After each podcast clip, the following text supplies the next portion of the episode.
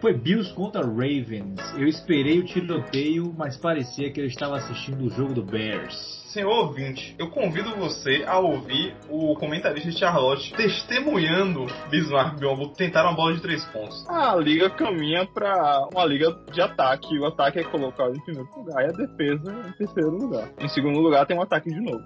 E a posição 4 não me importa quem tá lá. Eu, vocês podem me colocar lá que eu fico correndo de um lado pro outro, já que a gente não vai defender mesmo. Mas é isso aí, coisas acontecem e quando você adiciona essa quantidade de talento de vez, eu no final das contas gosto. E aí a gente fecha o Banana Bolt. É, a, a, gente ficou nessa semana que o Eagles meio que entregou o jogo. Se, a gente, se ele entrar no mar com água até a cintura, eu morro afogado. A notícia da semana nós não vamos guardar. Você vai ouvir aqui agora. Agora, agora, agora.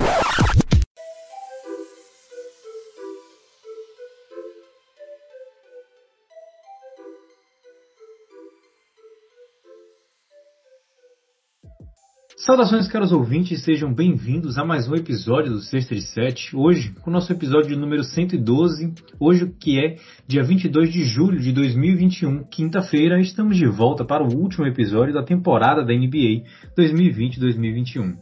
2020-2021. É, tá certo a temporada. Bom, temporada que acabou no, na última terça-feira com o jogo 6 das finais e vamos aqui mais uma vez, Sexta de Sete, comentar um pouco das nossas opiniões sobre as finais da NBA. Meu nome é João Vitor, faço parte da equipe do Sexta de Sete e antes de apresentar a bancada maravilhosa que está comigo para falar sobre basquete, vou falar nossas redes sociais.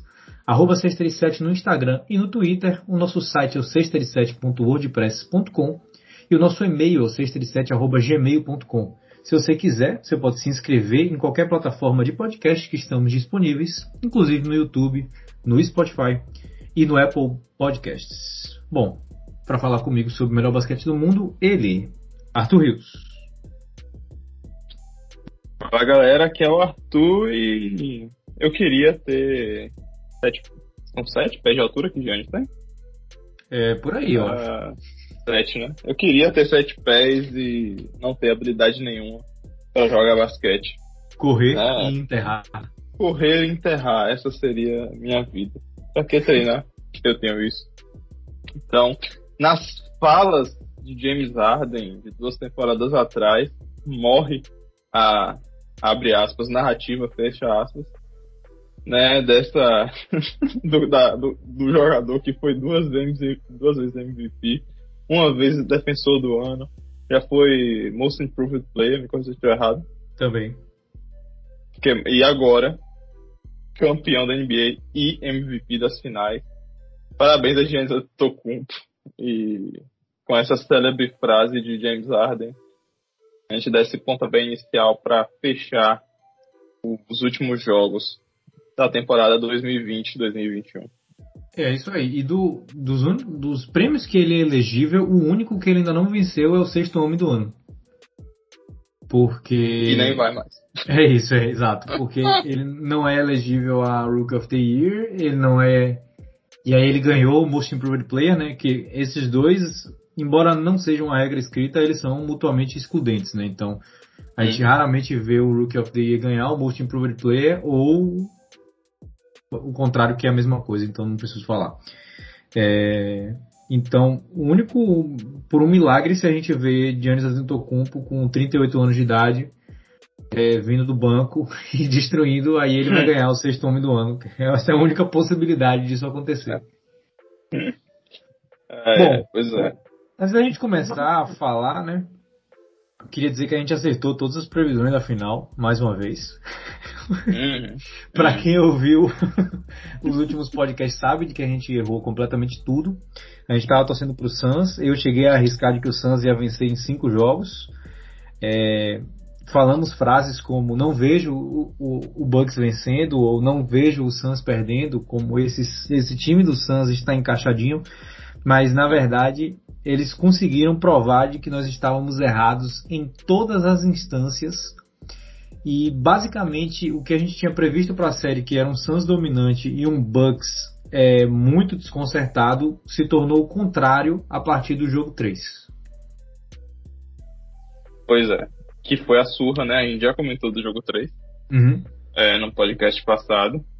É, E o que, quando a gente saiu daquele, né, a gente viu aquele jogo, a gente comentou no último podcast, foi mais um. A gente quis não fazer o overreact que tava rolando na internet, basicamente. Eu, pelo menos. Sim. Você sim. também, é, do jeito que eu te conheço, eu acho que eu e você, a gente tava se resguardando ao máximo de, tipo, né, ah, Giannis realmente tá jogando muito bem. A gente começou Uhum. essa série, antes de começar essa série, a gente tava meio, "Ih, Giannis não vai jogar, não vai estar 100%, né, isso a gente comentou no podcast. Aí, aí, no penúltimo podcast, perdão. Aí, no, nesse último agora, antes desse, a gente já tava falando, olha, é, Giannis parece que tá 100%, né? Mas esse jogo aí foi fluke, foi- foi uma um acaso, né? É, né, a gente falou, Devin Booker e Aiton foram poupados no final para jogar 45 minutos no, no jogo 4 e, É. e não perder o momento da série, não voltar para Phoenix empatado. Pois é. Então usamos sim essas é, assertivas e estávamos enganados, né? Ah, é isso aí. Sobre isso, é isso. É isso aí. Ah, você quer falar dos jogos? Vamos comentar um pouquinho do que foi o jogo 4? Pô, vamos, vamos- vamos começar, né? É, eu, eu acho que a gente vai acabar, querendo ou não, a gente vai acabar condensando o jogo 4 e o jogo 5 em um jogo só. Porque Hum. eu acredito que as falhas são muito próximas entre os dois jogos, né? A gente tem poucas mudanças e, e- e a gente começa a ver um Suns de que a gente não tinha visto nos playoffs inteiros. Acho que com exceção talvez do jogo 2 lá na, na, na série contra o Lakers, que foi o primeiro jogo que eles perderam né, contra o Lakers. Sim. E, e é um negócio que a gente viu um Suns na ofensiva 5 contra 5 desesperado, né? Sim. É, não trabalhando mais a bola de um jeito que lembrava um Golden State Warriors na época da, da, é, da dinastia, ou um, um San Antonio Spurs, ou então até um Utah Jazz. Era um Suns com alto, alto nível de isolações, né, isolations, tá fazendo a tradução livre aqui, com o Devin Booker segurando muito a bola, tentando arremessos extremamente difíceis, em que ele estava colocando a maioria deles, mas é, não era aquele tipo de questão que a gente elogia muito nos playoffs do jogador tendo que trazer uma bola num momento difícil, mas sim toda a posse ofensiva do Suns ela começou a se tornar algo muito é, sofrido e a gente começou a ver uma mudança, além de um Suns que não conseguia atacar muito bem, um Suns que também não conseguia fechar mais os jogos e, e segurar uma vantagem. E pronto, você, você, né, você até parece que estava preparado aí. Tava com o pronto. Mas é isso aí mesmo. A- o, a- o, que, o que tá na minha. O que eu saio dessa série, o que eu aprendi depois dessa série é o que faltou pro Suns foi fechar esses jogos. Ah, explico. É, vamos- falando do jogo 4 agora em si. É, esse todos os jogos foram até o final. Né, esse, o jogo 4 e o jogo 5 foram até o final, a gente tem que falar isso, né? Diferente do jogo 3.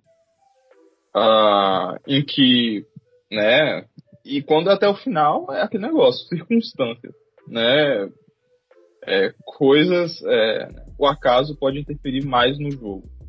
Nesse caso, o, o ponto do jogo 4 para mim foi, foi o Suns conseguiu. é, eu não vou falar que o Suns conseguiu. Giannis parecia mais cansado nesse jogo do que nos outros.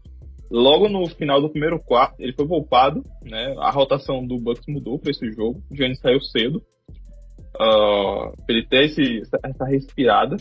E aí, depois que ele saiu do primeiro quarto, basicamente os descansos dele, maior que um minuto, foram todos provenientes do intervalo da TV, né? Nos tempos técnicos.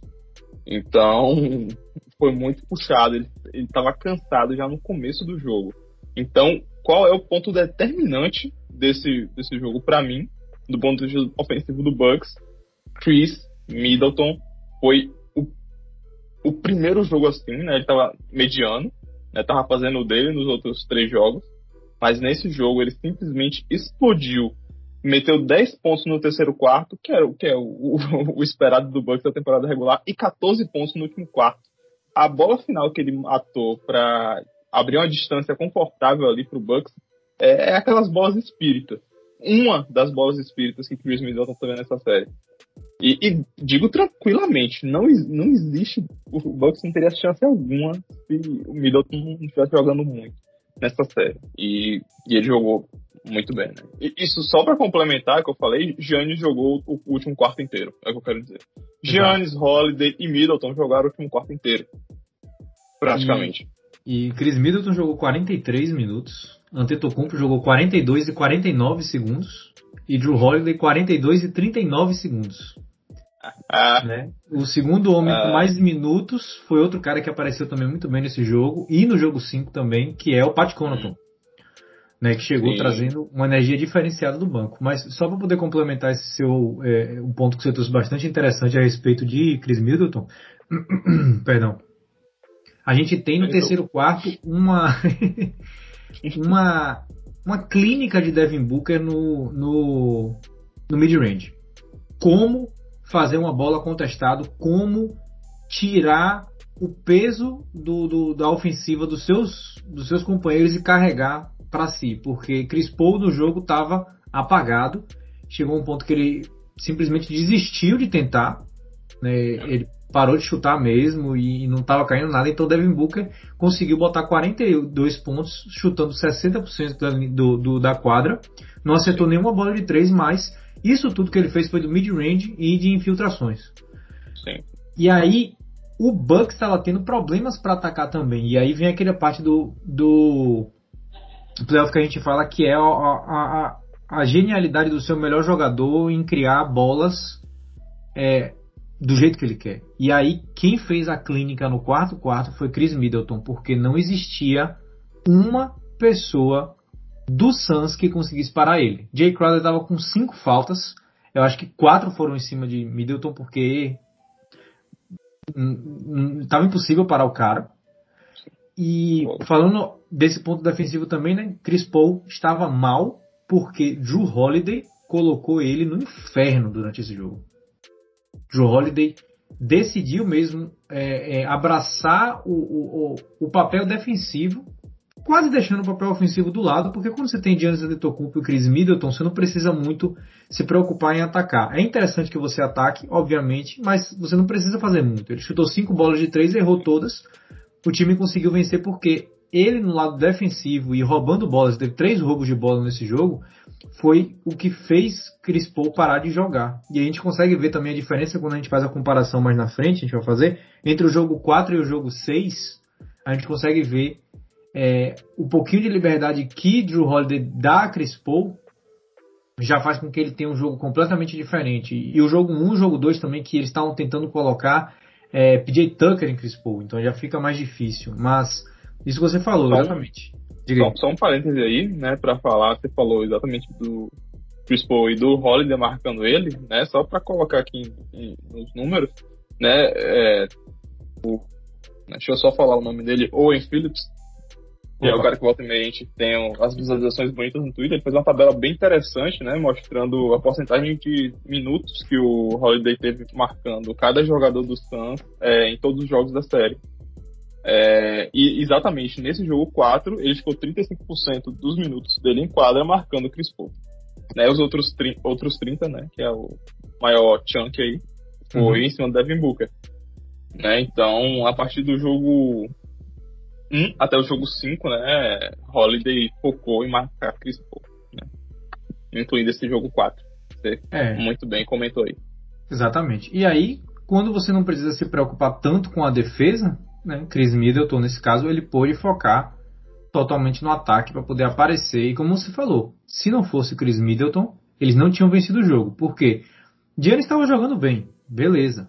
Mas ele não foi nada comparado com o que a gente viu no jogo 2 e no jogo 3, e muito menos do que a gente ia ver no jogo 6.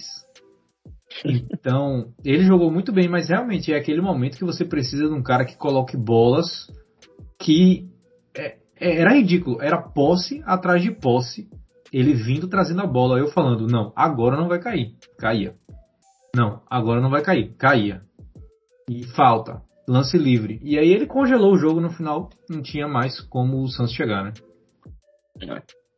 Bom, é isso aí. E outro ponto desse jogo, não sei se a gente vai comentar mais alguma coisa, mas foi a Hum. questão do que acendeu pra mim, pelo menos as luzes vermelhas pra mim, foi que o Bucks ficou com 24% da linha de três pontos ah, de acerto da linha de três pontos nesse jogo. E ainda Uhum. assim ganhou, né?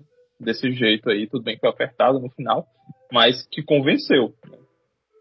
Ah, Sim. é, a defesa foi sólida, o jogo de garrafão deles foi sólido. E mesmo não metendo as bolas de três que eles metem normalmente, eles ganharam. né? Isso aí acendeu alguns, algumas luzes pra mim aí já. Isso. E vem muito de um ponto que a gente falou no podcast passado, que era do jogo 2. De que os, o Bucks focou a defesa nos jogadores principais do Suns para que, que eles não criassem tantas bolas. Então você tá falando de Chris Paul, Devin Booker e DeAndre Ayton. Você coloca a responsabilidade completamente nos jogadores que têm funções menores no time para poderem pontuar. No jogo 2 aconteceu o quê? O Suns chutou 24 de 48, 50% da bola de 3 pontos. Só que dessa vez, DeAndre Ayton não chuta de 3 pontos, então não preciso nem falar. Mas tipo, Devin Booker e Chris Paul não criaram de 3 pontos. E aí, tudo ficou dependendo dos outros jogadores para criarem 3 pontos. Jay Crowder chutou 33%, Michael Bridges chutou 50%, mais 1 de 2. Cameron Johnson chutou 50%, mais 2 de 4. E Cameron Payne chutou 33%, 1 de 3. Então você tem um Suns que no final chuta 7 de 23, 30% da linha de 3 pontos, e não teve o mesmo sucesso com Chris Paul no mid-range, é, DeAndre Ayton fez 6 pontos só, chutou 3 de 9 da, da quadra, ele realmente é, a função dele nesse jogo foi pegar rebote, ele não teve a mesma coisa, a mesma função ofensiva e nem é, é, eu senti, para falar a verdade, nem ele puxando essa mesma função ofensiva que ele teve nos outros jogos. Perfeito. E, e, e só mais uma coisinha ah, do ataque do Suns, eu achei que faltou pick and roll com o Ayton Sim, nesse jogo. sim. Tudo bem que o Bucks soube anular ali de uma certa maneira, mas acho que faltou. Faltou forçar esse pick and roll. Não, e a gente e a gente tem que falar um pouquinho da defesa de pick and roll de Drew Holiday, que ele tem uma É. antecipação e colocar o, o- colocar o screener nas costas dele para poder proteger e, e, e simplesmente pressionar a bola do jeito correto a se fazer, que é fantástico. E muitas vezes também o Bucks fazendo trap, né, que é colocar o defensor de quem tá fazendo a screen também no, no, no, no ball handler, no cara que tá com a bola, que muitas vezes era Devin Booker. Então você tinha aquela dobra do trap vindo do pick and roll para o, o Devin Booker que dava às vezes muito certo defensivamente porque Devin simplesmente não conseguia passar a bola para a primeira pessoa que ele consegue enxergar. Normalmente é o DeAndre Ayton, mas aí DeAndre Ayton já tinha rolado para poder ir para o garrafão, aí não tem a, a posse, sempre estava dando certo esse tipo de defesa em cima do, do, do Suns. Realmente faltou mais é, é, oportunidades, né? Talvez o- utilizar outra pessoa como ball handler, né? Ter- Talvez isso. É. Tipo, não faz sentido só usar o Bridges, por exemplo. Porque o Bridges tem que estar na linha ali, três pontos para arremessar. Né? Então, Isso. É, nem que, nem que chama, chama o Cameron, Payne, né? Que teve minutos é, nessa série bem pequenos, né? Porque Uhum. na defesa Deus me acuda, né?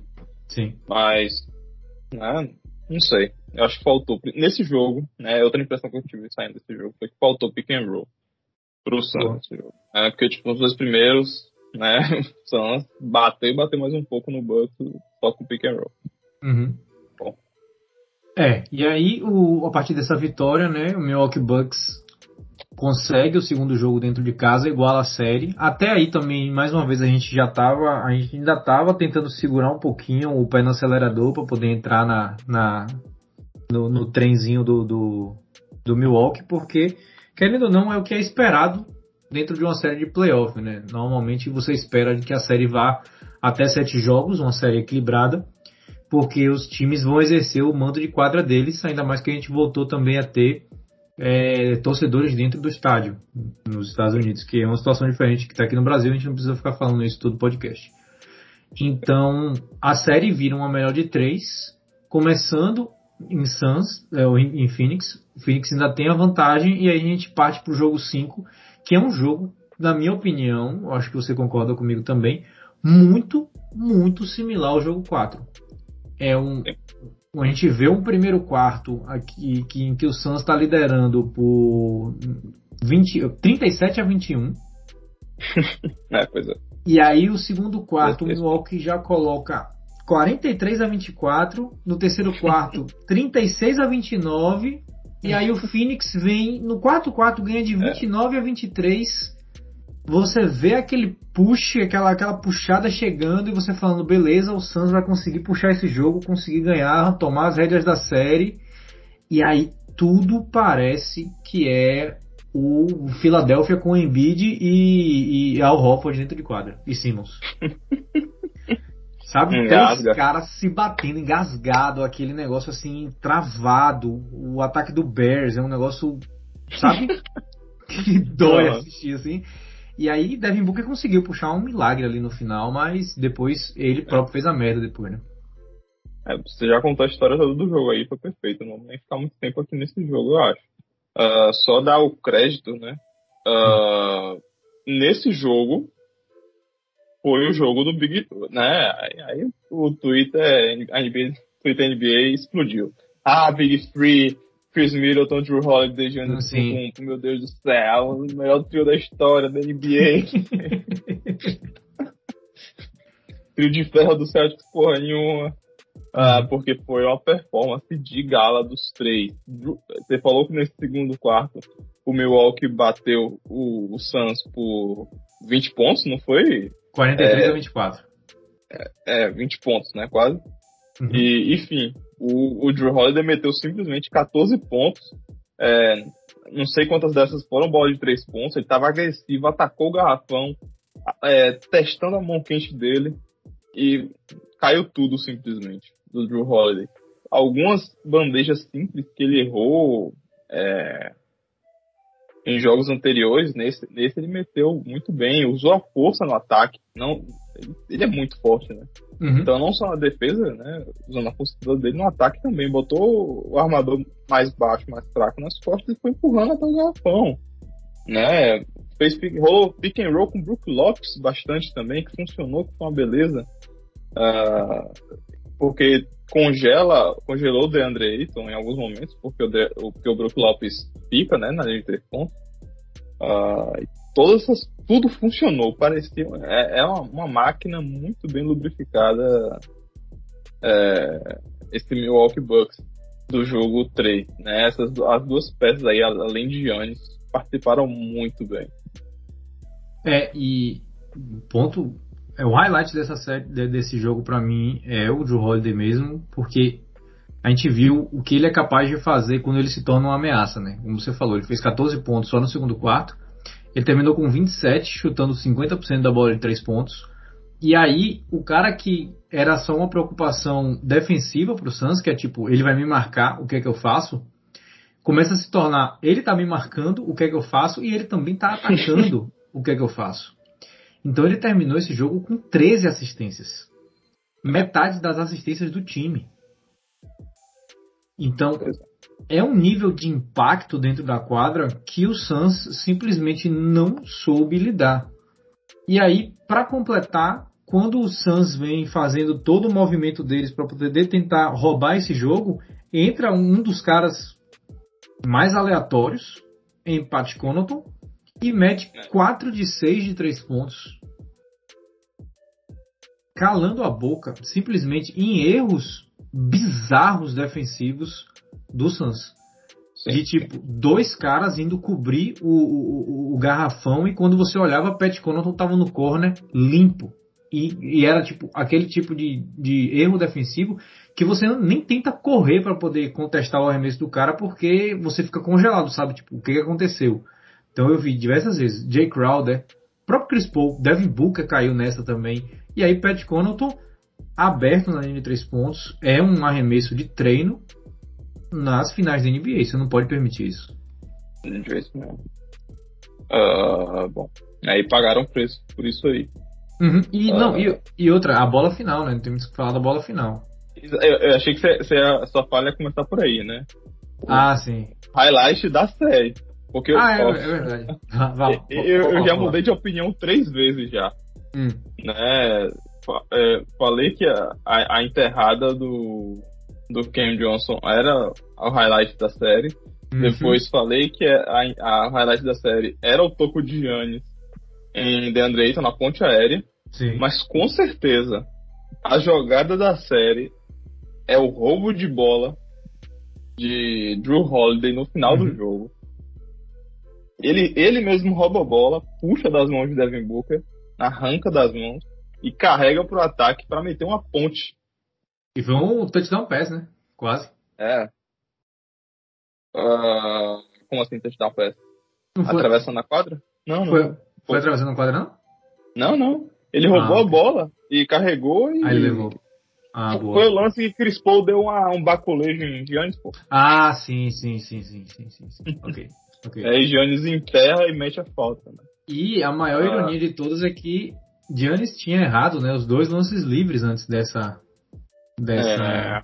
dessa e, parte. E lembrando, o jogo tava muito apertado. Sim. Pau, pau, pau. Não, nesse momento, se eu não me engano, era um ponto de diferença ou empatado o jogo. Sim, o Booker tava ali para virar o jogo. Exato, exato. E aí a gente teve, conversando no WhatsApp na hora do jogo, né, a gente teve essa, essa dúvida de por que o, o Monte Williams não pediu timeout. Né? Ele que parecia estar tá desenhando ali uma jogada. E aí, um dos erros táticos é, maiores para mim ali no, na última jogada é, é a aproximação dos dois jogadores de perímetro. Né? A gente tinha do lado Jay Crowder e do outro lado Michael Bridges, que deveriam estar no corner, né, na zona morta ali, esperando uma bola de três e espaçando a quadra porque Devin Booker resolveu ser agressivo e tentar cavar uma falta de repente.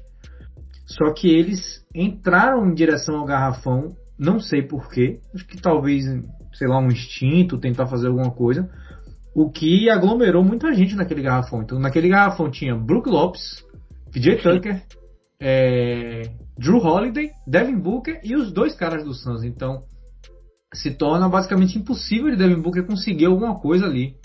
E aí foi exatamente o que aconteceu. O Drew Holiday só viu, na hora que ele viu a laranja na frente dele, ele roubou e foi para poder sacramentar a vitória com o Giannis, que colocou o end one e saiu. Nesse jogo ele chutou 36%. É. é. Uf. E. bom, é. Uf. Uh, tá, que mais desse jogo? Eu acho que só. Uh, uma, outro, outro jogo, o Giannis estava morto. Uhum. Claramente morto, muito cansado desde o começo do jogo.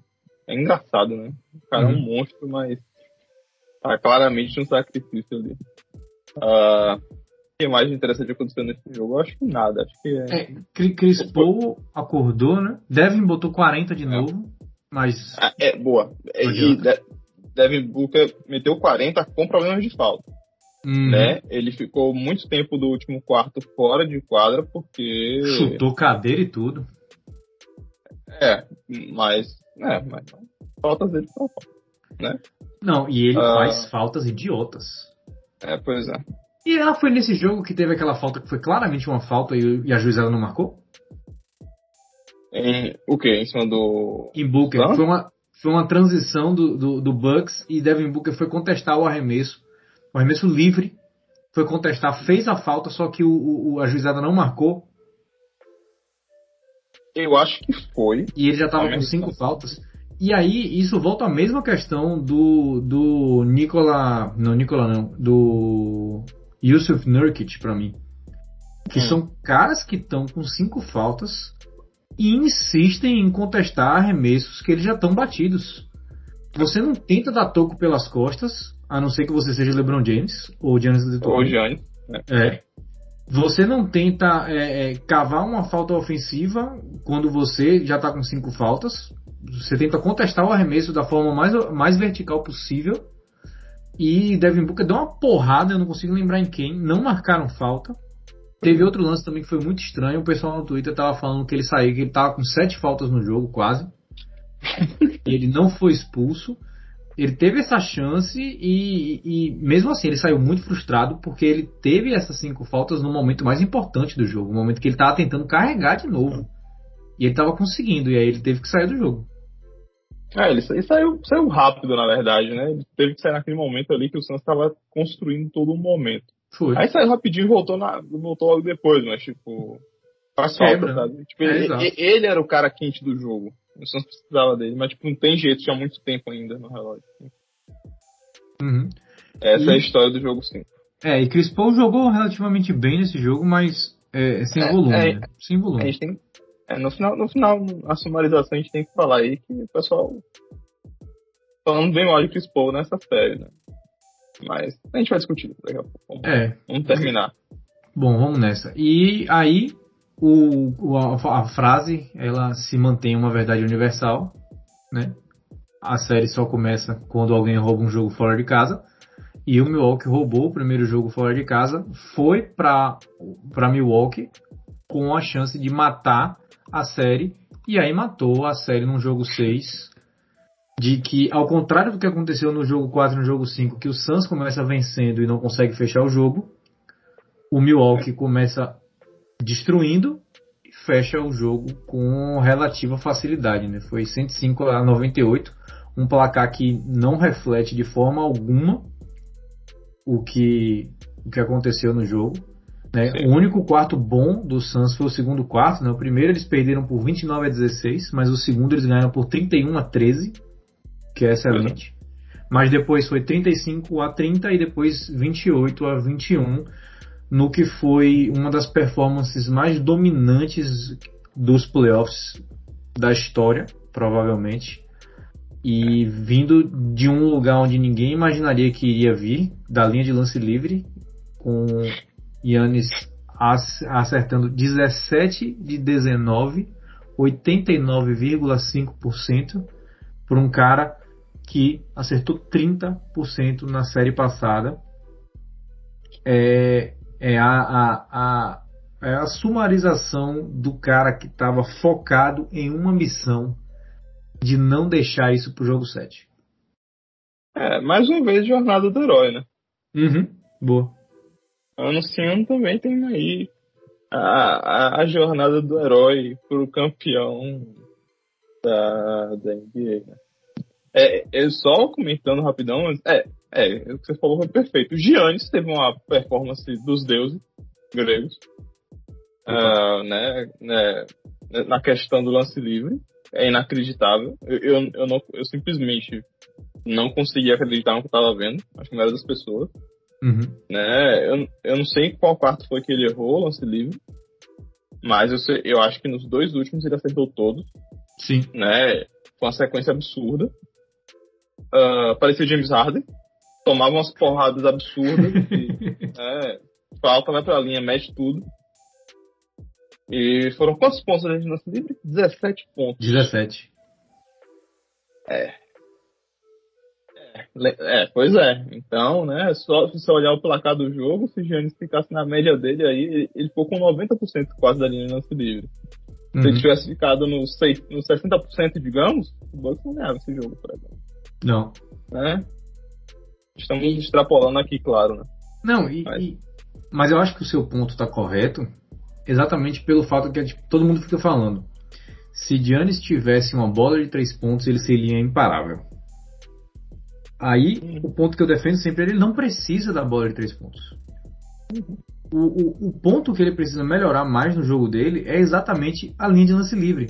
Porque no momento em que ele coloca 17 e 19 da linha de lance livre, ele tem uma um tapete vermelho para enterrar, porque nenhum cara quer ficar na frente dele em sã consciência e sabendo de que ele vai colocar o lance livre, aí que você não vai ficar mesmo, porque um, você vai tomar uma porrada e dois, você vai tomar a bronca do técnico porque você deu um end one nele. Então, Yannis simplesmente é, quebrou o, o jogo dele para mim só não foi perfeito porque ele chutou um de três de três pontos e é o que o Suns quer no final se ele puder chutar a bola de três pontos, o, o Suns vai viver com isso, porque foram duas posses ofensivas do Milwaukee que eles puderam é, tirar ponto e, e- e tirar um pouco do saldo. Se ele não tivesse chutado a bola de três pontos, para mim o jogo dele teria sido perfeito. 50 pontos com uma bola de três pontos só que ele fez. Então, é, a gente teve um gostinho do que pode ser o- um dos caras mais imparáveis da NBA. Sobre a performance em si, é, é, acho que é unânime, né? Acho que é a, a última vez que um jogador fez 50 pontos é, para fechar uma série de seis jogos foi o Bob Petit em 52. Não, Bob Petit? Como é o nome dele? Ah, é Petit. É, é, tipo, é aquele jogador que tipo, tem 95 no, na, nos lendários do 2K e você uhum. não faz ideia de quem é. Sim. É, sabe? Uhum. É, só não é maior que Magic Johnson, Michael Jordan, é, Russell e Bill Russell, quero dizer. E, sei lá, Larry Bird. Mas, sabe? Uhum. Enfim, é um cara lendário. Né? Então, né? nos panteões das lendas da NBA, com certeza Giannis está. Só o comentário que eu queria fazer no, no, segundo quarto, você falou, né, que foi o. A gente viu um pouco. Esse jogo aconteceu no jogo 4, né? Essa questão do primeiro quarto de um, segundo quarto do outro time, né? Uhum. E no caso, o Chris Paul apareceu, né? Se mostrou aí nesse segundo quarto, mesmo com o Drew Holiday marcando ele. A bola dele estava caindo. E a questão toda do, do Bucks foi que o Drew Holiday não tá, as bolas que caíram no jogo anterior não caíram nesse. Principalmente nesse segundo quarto. Nesse segundo quarto ele ganhou muito volume. Para tirar o volume das costas de Giannis e aí é, o Bucks perdeu muita bola e acabou fazendo só 13 pontos. Né? Perigosíssimo. Uhum. Mas, bom, deu tudo certo no final para o Bucks. E, bom, sobre a performance é isso aí. É o de Giannis, quero dizer. É, é se é, no jogo passado, né, se no jogo passado ele já tinha calado um pouco as críticas, na série inteira, pra falar a verdade, né? Porque a gente tem que lembrar de que, além de ser um dos caras mais talentosos da liga, ele é um dos caras mais é, criticados da liga, exatamente por não ter uma bola de três pontos. Né? E o fato do, do Bucks sempre morrer na praia, todo o fiasco do ano passado na bolha, sendo anulado pelo Miami, todo, todo esse negócio. Esse jogo aí coloca na, ele na história de um nível de que as pessoas simplesmente agora não, não conseguem mais falar nada dele. E, e, e, acho até de que ajuda ele a, a, tirar um pouco dessa carga da bola de três pontos dele, de que ele notou de que ele simplesmente não precisa da bola de três pontos. E outra, o Milwaukee também não precisa, porque eles chutaram 6 de 27 nesse jogo, da linha de três pontos.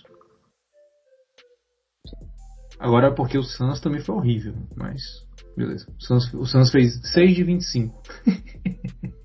é, sinceramente, a defesa tava a um point.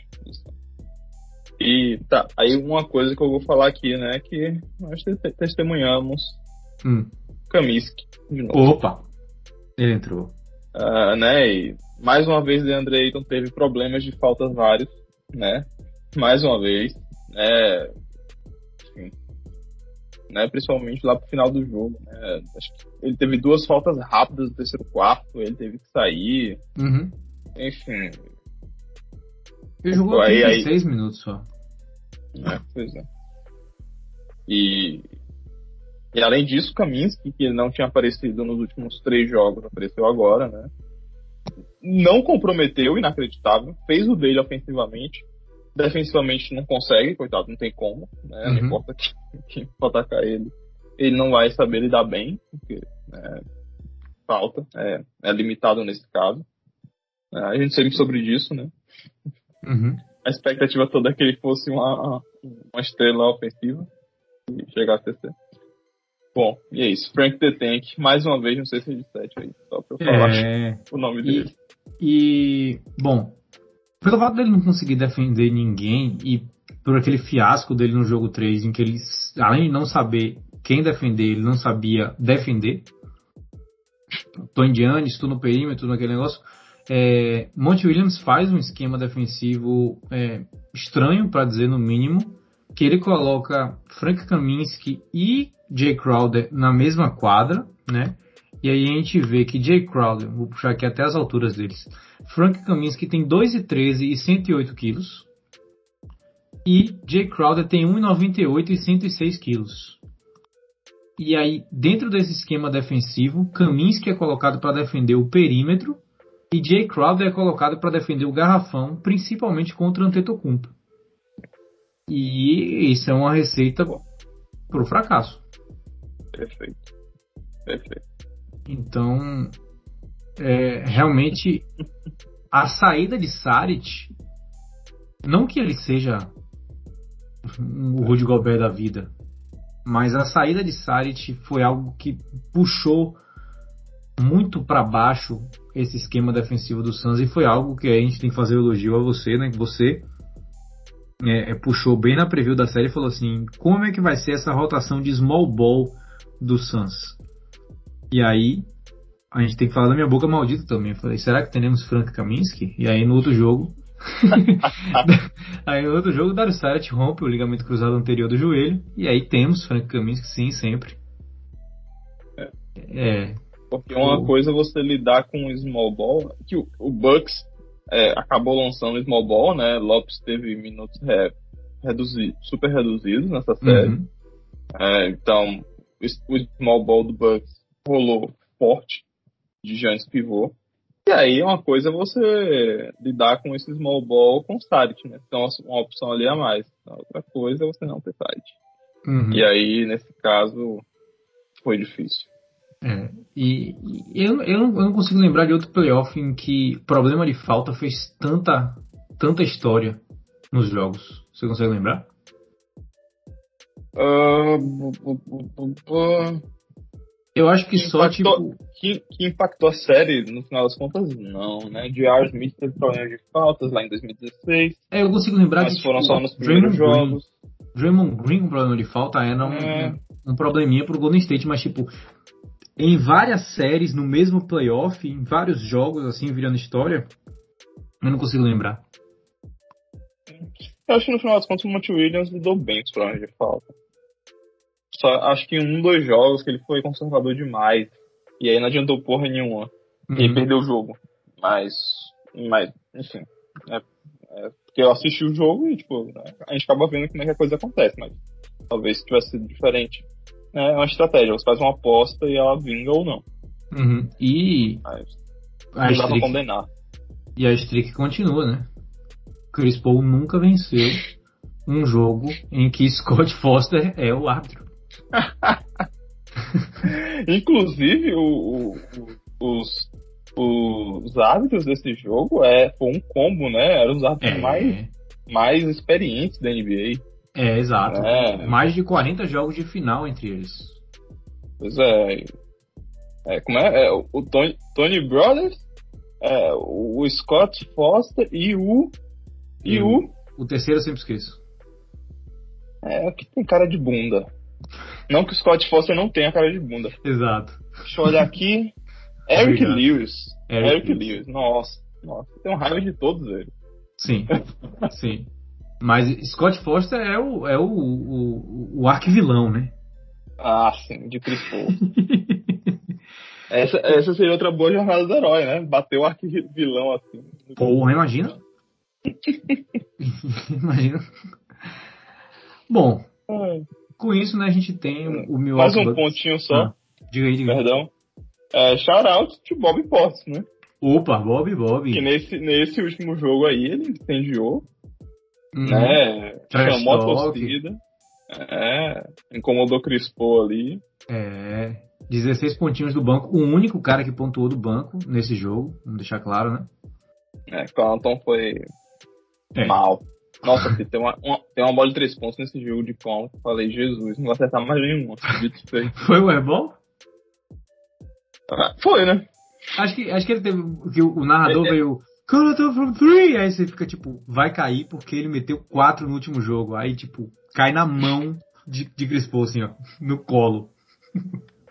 eu acho que foi essa, eu acho que foi ele essa bola. É, e, Jeff Tigg, e Jeff Tigg teve o prazer de jogar 1 minuto e 43 e sair com plus Nossa. minus de menos 5. Nossa. Com tranquilidade eu falo. Eu falo com tranquilidade. O pior jogador dessa série é Jeff Tigg. ah, ponto importante aqui.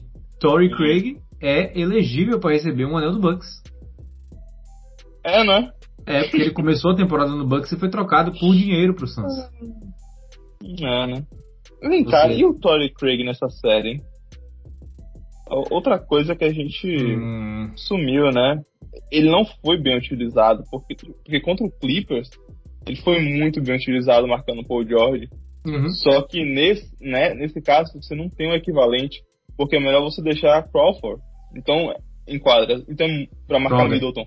É, Crowder. Nossa, falei o que? Crawford, não sei. Tudo, puta que pariu. Toda vez eu faço isso. Uh, pois é, e aí não vale a pena, né? Uhum. Colocar o Story Craig. Enfim. Né? Parabéns, Story Craig. Também jogou uns minutinhos, mas tipo. É, mas não, não viu... foi. Não foi, tipo. Uma peça no xadrez da série aí. É, ele viu os minutos despencando, né? Ele jogou 15, depois 9, e aí no último ele jogou 48 segundos. Foi o famoso entra porque Chris Paul quer ir pro vestiário. Ah, pois é. Bom. Bom, então é isso, é né? Isso é, o Milwaukee fecha a série em seis jogos dentro de casa, o que é, sei lá, talvez o melhor desfecho possível para a torcida de Milwaukee desde 1950 e não, 1971. Isso, é, 1971. Isso, desde 1971 sem vencer um título. É, na época, Carinha do Jabá nem se chamava Carinha do Jabá ainda, né? Tinha outro nome, o qual eu nunca lembro. E, bom, Giannis Antetokounmpo deixou esse jogo de 50 pontos sem nenhuma dúvida de que ele seria o MVP das finais. Eu ainda tinha minhas dúvidas com relação a, a Chris Middleton. Se Chris Middleton tivesse um jogo excelente nesse jogo, talvez, eu acho que ele pudesse roubar, obviamente falando de que se Giannis não tivesse metido 50 pontos mas depois disso a gente não tinha mais como discutir, né? Parabéns ao Milwaukee Bucks por uma temporada sensacional. E algo que a gente já tinha falado também nos podcasts passados era em relação ao leste e ao oeste de times que poderiam vencer campeonatos prematuros ou vencer campeonatos que não mereciam, né? É, é, prematuro seria para o Hawks e não merecer viria para o Milwaukee Bucks, que teve uma das séries mais trem... nossa, terríveis de assistir, que foi contra o Bucks naqueles últimos jogos, ou contra o, o Nets naqueles últimos jogos, né? E simplesmente calaram minha boca e de muitos outros críticos por aí nessa série contra o Suns, o jeito com que eles tiveram a resiliência para poder aguentar um 2 a 0 mais uma vez, virar uma série e fechar de maneira fantástica. Perfeito nenhuma consideração a mais. Bom, então já fechei aqui os jogos. Isso significa que a gente ainda tem aqui mais alguns minutos para poder falar sobre o futuro do Suns. Bom, vamos só falar uma coisa então antes de falar hum. do futuro do Suns, que é a comemoração. Né? Muito legal ver Giannis ali comemorando, foi falar com a mãe. Sim. Também conhecido como o MVP verdadeiro. Né? Sim, The Real MVP. A única, é. a única tristeza que a gente tem nessa comemoração é de que o irmão dele não pôde estar, né? O, o é. Antetokounmpo, número 2. ele não pôde estar por causa dos protocolos de saúde e restrição do Covid que ele teve. Então ele não pôde estar em quadra. E aí outra coisa que a gente tem que falar, né? Agora os três Antetokounmpos são campeões da NBA. Pois é. Uh, é outra coisa que né, Chris Paul nem quis saber, se mandou da quadra mesmo. Uhum. É, achei interessante que o que o Devin Booker esperou ali para falar com o Giannis, só que o Giannis foi falar com a mãe, então não ia voltar tão cedo, então ele se mandou. Uhum. Mas que eventualmente lá no vestiário o Monte Williams ah, foi, entrou na comemoração do Bucks, meteu o discurso. Então, ele, teve o discurso da temporada passada e teve o discurso dessa temporada de novo. Sim. Fantástico. Não, que, que homem, que homem, que é... líder, que líder é esse cara? Se você odeia o Suns por causa do daquele torcedor babaca do Suns em quatro jogos, o que me faz gostar um pouquinho, porque ser babaca daquele jeito é, tem aquele negócio de. Sabe?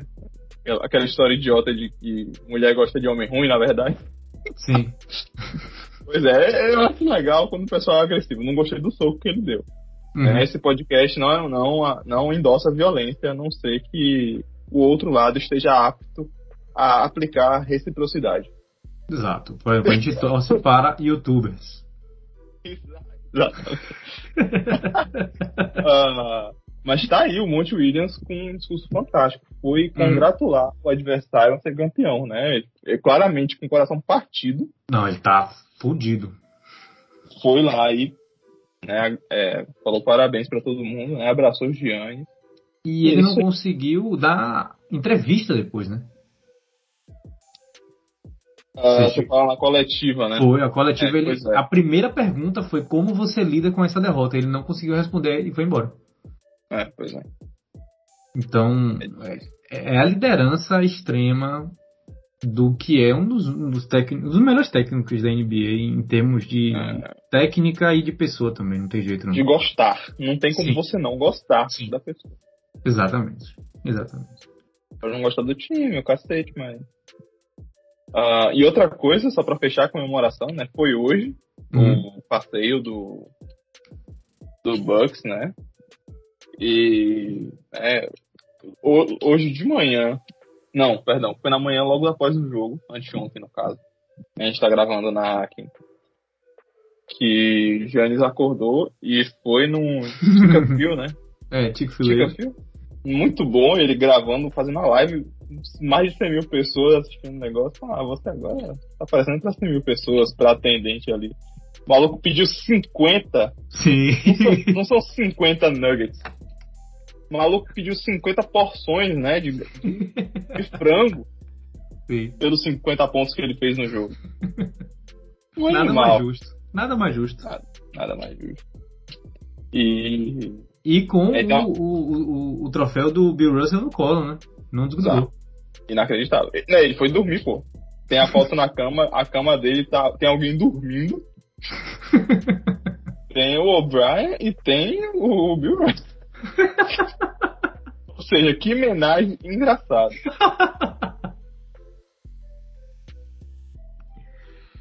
Ai, Bom, ai. acho que é isso. E tá uma foto muito boa também na comemoração dele em cima do Jeep dele lá. Tá sim. Bem foda. Sim, sim, sim, sim. É Nenhuma muito super-herói. É isso. Nenhuma é. das fotos supera Kawaii com o charuto. Não, óbvio que não. Mas temos fotos memoráveis esse ano também. Bob Potts fumando um charuto também foi bem legal. Não vou mentir. Bob Potts com aquele olhinho arregalado e os dentinhos. Muito bom.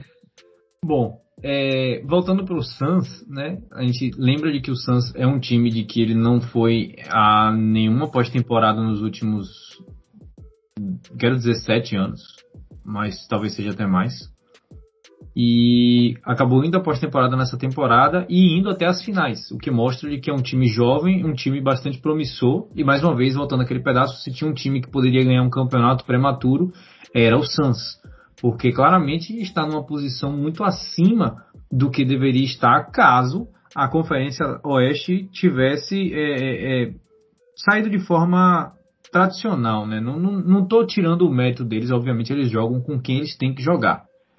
Mas em situações de Kawhi saudável, de LeBron e AD saudáveis, seria é, de Jamal Murray saudável, seria algo muito mais difícil de fazer do que o que eles fizeram esse ano. E aí isso nos coloca na temporada de 2021-2022 como estará o roster do Suns e como e que possibilidades eles terão, né, para poder trazer um novo elenco para competir mais uma vez na Conferência Oeste agora com muita mais, muito mais experiência. Então vou falar aqui agora os jogadores que não vão estar nesse elenco. Certo? Ituan Moore, Langston Galloway, Cameron Payne, Frank Kaminsky, Abdel Nader e Torrey Craig. Todos esses caras não têm contrato por ano que vem. Muitos deles não jogaram, porém todos eles têm contratos na vol por volta de 2 milhões. Então eu citei seis caras aí que estão abrindo espaço de 12 milhões mais ou menos, mais do que isso até, 12 a 15 milhões, perdão, para o Suns. E o core deles, né, a, a, a grande, o, o, grande núcleo desse time vai estar mantido com Devin Booker, DeAndre Ayton, Jay Crowder, Dario Saric, Michael Bridges, Jalen Smith, Cameron Johnson, todos sob contrato garantido. Então, o Suns está numa posição muito interessante também para se manter competitivo e sendo um mercado pequeno, não teria o mesmo apelo para poder trazer free agents que agora tem por ter ido para as finais da NBA e mostrar que Devin Booker, DeAndre Ayton e Jay Crowder estão prontos para poder brilhar no palco mais é, no palco mais brilhante da NBA. A grande interrogação vem e aí vou passar a palavra para você para você me dar a sua opinião com Chris Paul. Chris Paul é. que há dois anos atrás ninguém imaginaria dele negar essa é, é, dessa opção que ele tem uma player option de 44 milhões hoje se encontra numa posição muito confortável de que ele pode recusar 44 milhões para assinar por 100 milhões em três anos facilmente em qualquer equipe da NBA. Então, como o Suns vai lidar com o Chris Paul, que tem 36 anos de idade, e com os free agents que podem ser é, adicionados ou eventuais trocas que podem acontecer, é algo que vai começar, provavelmente já começou agora em, com, com o auxílio do draft, né? Porque o Suns está se aproximando da sua janela de campeonato e a gente sabe na NBA de que essas janelas duram pouco tempo, principalmente no Oeste. Pois é, né? Aposta em suas pistas aí, né? O Bucks apostou todas as pistas, inclusive, né? A gente tem que lembrar. Ah, e só boa. nessa temporada eles puxaram Holiday uhum. e Tucker, né? De uma vez só. E renovaram então, o Holiday por três anos, né? É, pois é. Uh, só para puxar um exemplo, né? É, e essa questão dos Suns aí, é, realmente tem que ver o, o, mercado, como ele vai estar no final das contas. Né, quando a poeira baixar um pouquinho, né? O que não vai acontecer, porque já está rolando pesadas negociações com certeza, como você comentou já. É, como você falou, é a, opção de Paul, não é isso? isso? E difícil não aceitar os milhões, né? Acho que é muito difícil. E... É, mas ele vai ter mais milhões, né? É, é, é será? É isso eu não sei. Eu não sei o, o nível de. É, eu vou falar a minha opinião. Não dá para hum. saber o nível de saco. Quero dizer que ele tá, entendeu? Hum. Uh, é, é, muito, tá, tem muita gente falando que ele, tá, tipo, real, ele ficou realmente mal. Hum, entendi. É, e aí não dá pra levar, não dá pra confiar em nada. Né? É, eu acho. O que eu acho é que o, o próprio Suns vai renovar ele por três, por três anos. Hum. Eu tô... Quantos anos ele vai ter? 39. Nossa, mesmo. É porque ele vai entrar agora naquela regra que a gente já comentou no podcast passado, de que é quando você passa de 37, de 37 anos, o seu contrato, para caso você se aposente, você não fica tomando o cap do, do, do time. Então, o salário deles do último ano seria diluído entre os dois primeiros. Então, ele ganharia mais ou menos o que ele está ganhando agora, 44 milhões, nesse ano e no próximo, e no último ano ele jogaria, entre aspas, de graça.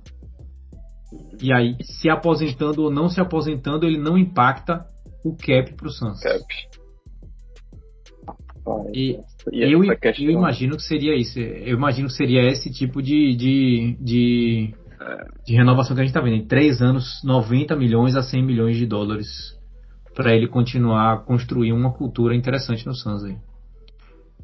É, eu tinha outro pensamento e tal, principalmente porque a questão de renovar Eiton, né? Como é que vai ser esse pedaço aí?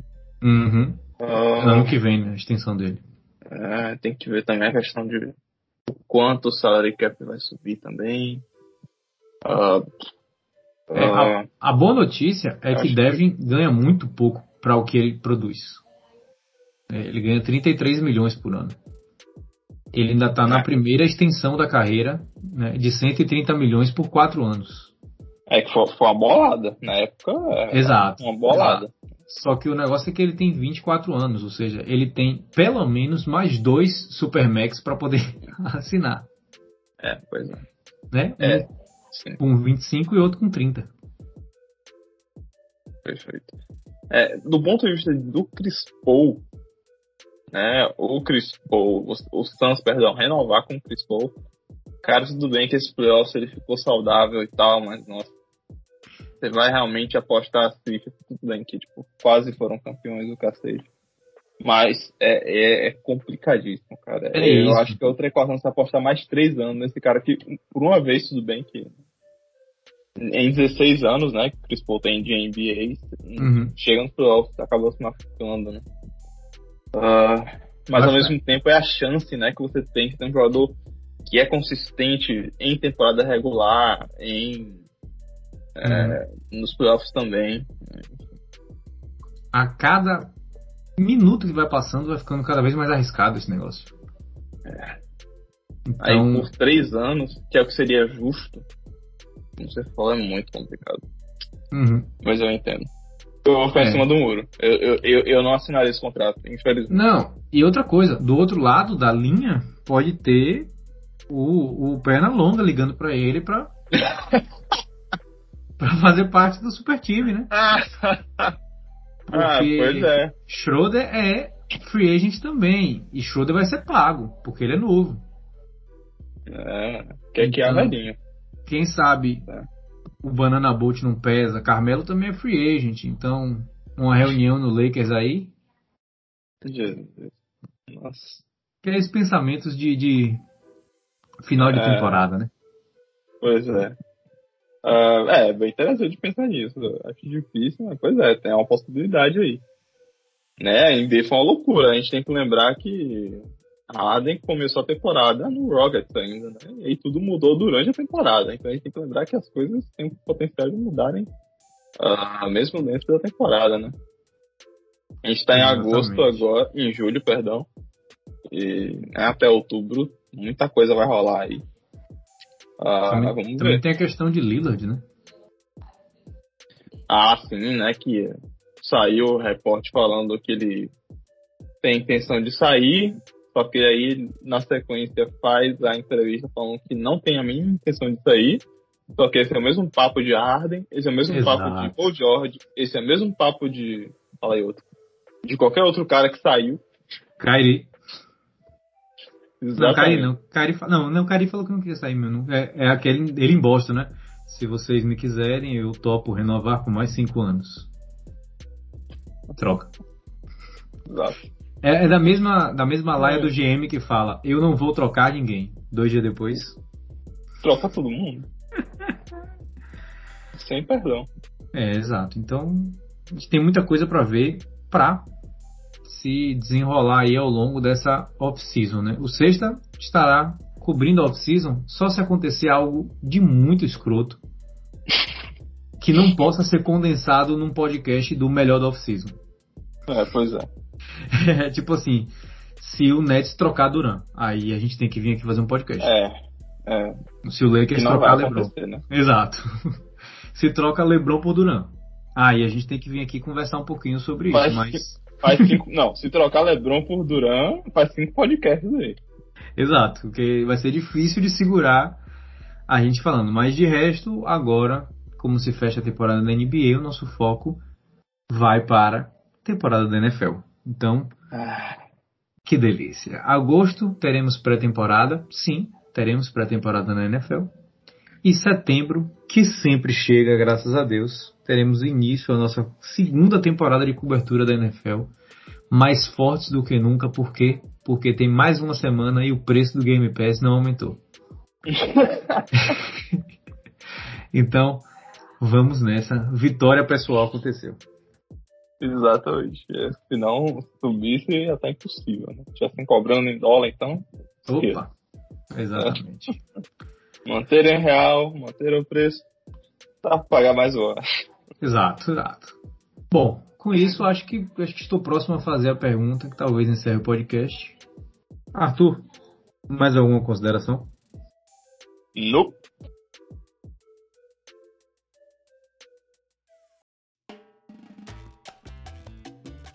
Então é isso aí, pessoal. Vou encerrar o podcast de hoje. Um podcast bastante interessante. Espero que vocês tenham gostado de ouvir o tanto quanto eu gostei de gravar. E antes de encerrar, vou deixar as nossas redes sociais, arroba 637 no Instagram e no Twitter, 637.gmail.com, 637.wordpress.com, disponíveis em todas as plataformas de podcast. Se você quiser acompanhar nosso trabalho um pouquinho mais de perto, se tiver esse desejo, se inscreva. Estamos disponíveis em todas, Spotify, Apple Podcasts, YouTube. Que os deuses dos playoffs coloquem você na cama hoje para dormir sonhando com a NFL, porque está chegando próximo. E nos vemos por aí quando o 637 voltar das férias. Valeu, pessoal, e até, até a próxima.